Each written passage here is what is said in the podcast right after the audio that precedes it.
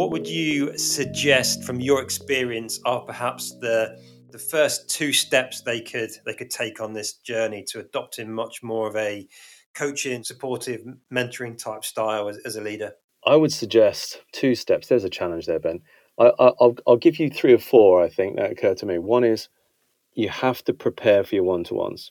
You know, successful coaching is not about that 30 minutes or that hour, whatever the time is that you, you've kind of you've allocated to that to that individual. It's about reflecting ahead of that of that period. So, you know, that doesn't have to be at a desk. It's not about kind of carving out more time out from your day necessarily, but it's it's it's around when you're on the dog walk or if you're driving or whatever that is.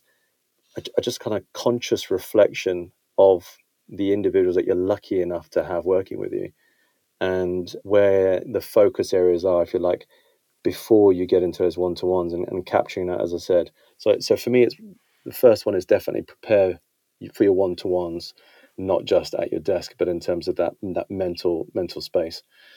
A second one for me would be, you know, in I've been lucky enough to work in a number of corporate environments, and most environments will have some type of individual development plan. You know that you you work through with your with your management in many environments, I've seen colleagues who kind of look at this individual development plan as a, a company admin or a task to get out of the way.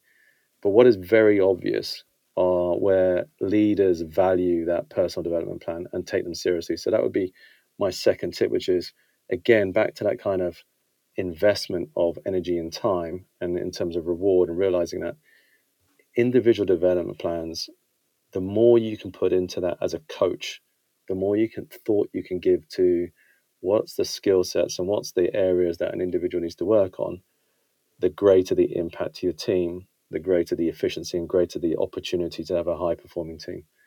I, I, touched earlier on as well as part of that, and, and in terms of, you know, when you set business objectives, my, my, my third tip would be business objectives should include behaviors, not just KPIs. You know, so it's not just about delivering something and a, and a smart objective, but it's about how you want that individual to deliver that objective you know?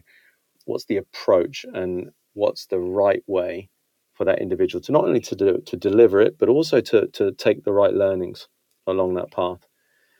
And not so much of a tip maybe as a motivation but my, my kind of i guess my final point in, response to your, your question is on a personal level as a coach if you reflect and recognize the greatest leaders that you've ever had the you know the opportunity of working with and, and, and have had the the biggest impact on you personally in your career. Break down why they had that impact. You know break down exactly what made them great for you and then whether those are learnings that you can take in terms of becoming a coach and most definitely take as a motivation for developing and, and, and building and driving uh, the people around you